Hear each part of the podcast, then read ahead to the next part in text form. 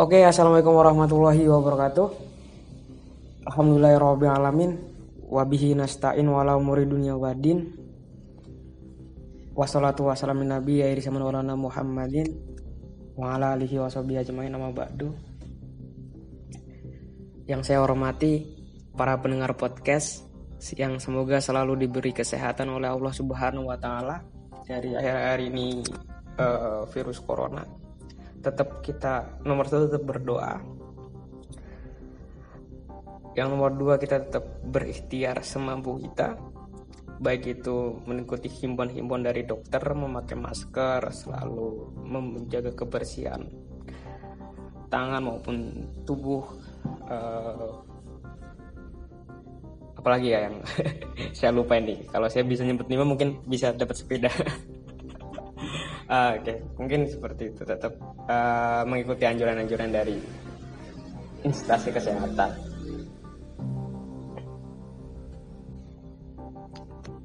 Karena saya bukan basicnya ahli kesehatan ya jadi saya mungkin nanti nggak ngomong soal uh, virus corona ini dari segi dunia medis. Paling mungkin saya ingin mungkin menyentil juga soal apa ya yang bahwasannya banyak yang bilang oh jangan takut sama corona gitu kan. Uh, bla bla bla bla kan seperti itu. Iya itu bagus bagi saya sih tapi tetap uh, ketakutan kita bilang jangan takut itu sebagai upaya untuk kita jangan mungkin jangan panik kan seperti itu. Tapi jangan menyepelekan juga kan. Karena kemarin Italia itu kan kabarnya kan seperti kita juga itu awal-awalnya mungkin agak meremehkan tapi akhirnya akhir-akhir ini kan kita tahu bahwasannya uh, bahwa Italia itu kan nomor satu tingkat kematiannya. Tetap kita juga turut berduka cita. Dan kita mungkin berikhtiar untuk menjaga diri kesehatan sebaik-baiknya. Soal nanti mungkin corona itu dari dunia medis ya kapan-kapan saya pengen bincang dengan kawan-kawan saya yang dari fakultas kedokteran. Karena kalau saya kan mungkin hanya lewat saja kan seperti itu kan. Lewat fakultas kedokteran atau kesehatan di USUD atau di UMP uh, eh, saya pernah dengar satu quotes yang bagus menurut saya yaitu ketakutan itu menggerakkan peradaban kata Prof. Sani Said suatu ketika.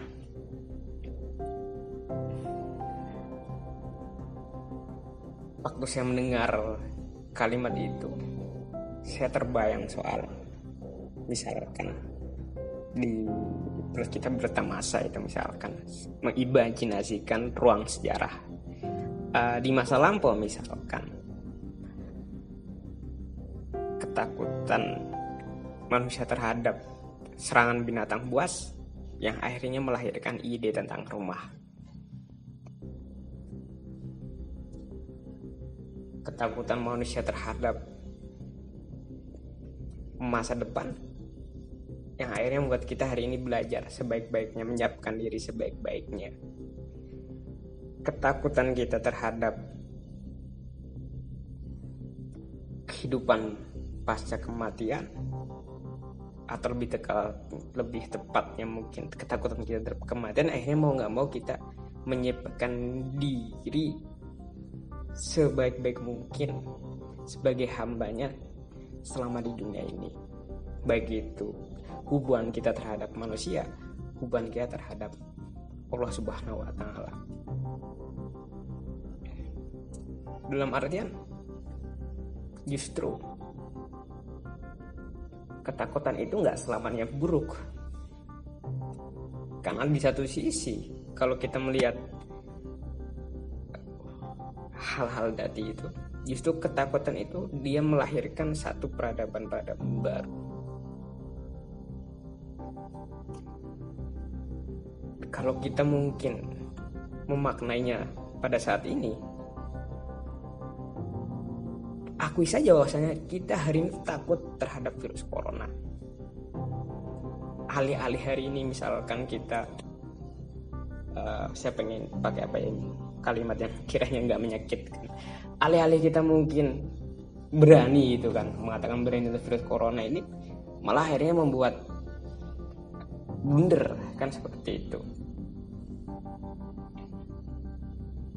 Justru dengan adanya kita hari takut terhadap corona itu menjadi satu titik pasca corona mereda ini.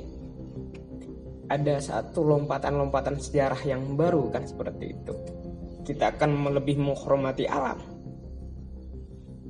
Kita akan lebih menghormati silaturahmi. Kita akan lebih menghormati waktu bersama teman.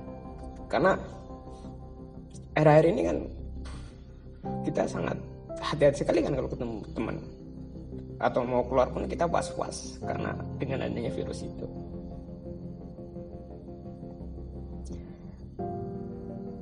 Di titik inilah kita berharap bahwasannya sejarah kita kelak akan berubah menjadi lebih baik. Kita akan lebih menghormati ilmu pengetahuan, alih-alih sinis terhadap sains, alih-alih sinis terhadap perkembangan hari ini. Karena mohon maaf, banyak yang mungkin kita sinis terhadap sains kita sinis terhadap ilmu pengetahuan yang sedang berkembang ya. Akhirnya kita meremehkan tentang adanya virus ini.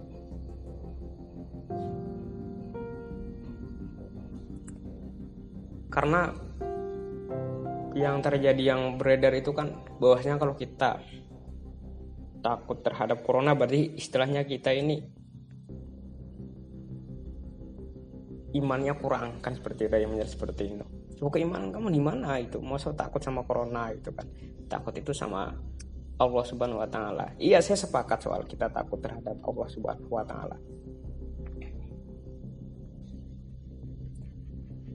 Tetapi misalkan kalau kita melihat sejarah bahkan ada hadis Nabi yang mengatakan larilah engkau dari lepra sebagaimana larinya engkau dari singa apakah mereka yang mengatakan seperti itu? Misalkan keimanan mereka lebih tinggi dari baginda Nabi Muhammad? Kan seperti itu. Dan mungkin ada kalimat yang agak rancu lagi misalkan tak mungkin Allah turunkan wabah kepada orang-orang soleh. Kalimat ini mungkin tampak seperti benar tapi ada kerancuan. Kalau diyakini bahwa wabah hanya akan mengenai orang-orang kafir atau ahli maksiat lalu bagaimana dengan sahabat mulia Mu'adz bin Jabal yang wafatkan wabah penyakit saat itu. Apakah keimanan kita lebih tinggi dari sahabat? Apakah keimanan kita lebih tinggi dari baginda Nabi? Kan enggak. Dalam artian keimanan kita beragama kita ini hari ini tetap harus dengan rasionalitas, harus dengan menggunakan akal kan seperti itu. Bukan berarti misalkan kita seperti kamu kamu tak sila yang misalkan. Yang meletakkan akal di atas segala-segalanya enggak tapi tetap yuk kita tahu bahwasanya akal itu ada batasnya kan seperti itu. Ini bukan berarti akhirnya alih-alih air ini kita istilahnya berpasrah diri tetapi sekaligus meremehkan itu malah bahaya kita bukan mutasilah yang yang free wills meminjam istilah dari Gustav Austin. Tapi kita juga bukan jabariyah menyerahkan total semuanya kepada Allah tanpa usaha. Kita tetap percaya takdir dan ketuntutan Allah, tapi juga kita membuka ruang ikhtiar. Jadi bukan masalah lebih takut corona ketimbang takut Allah.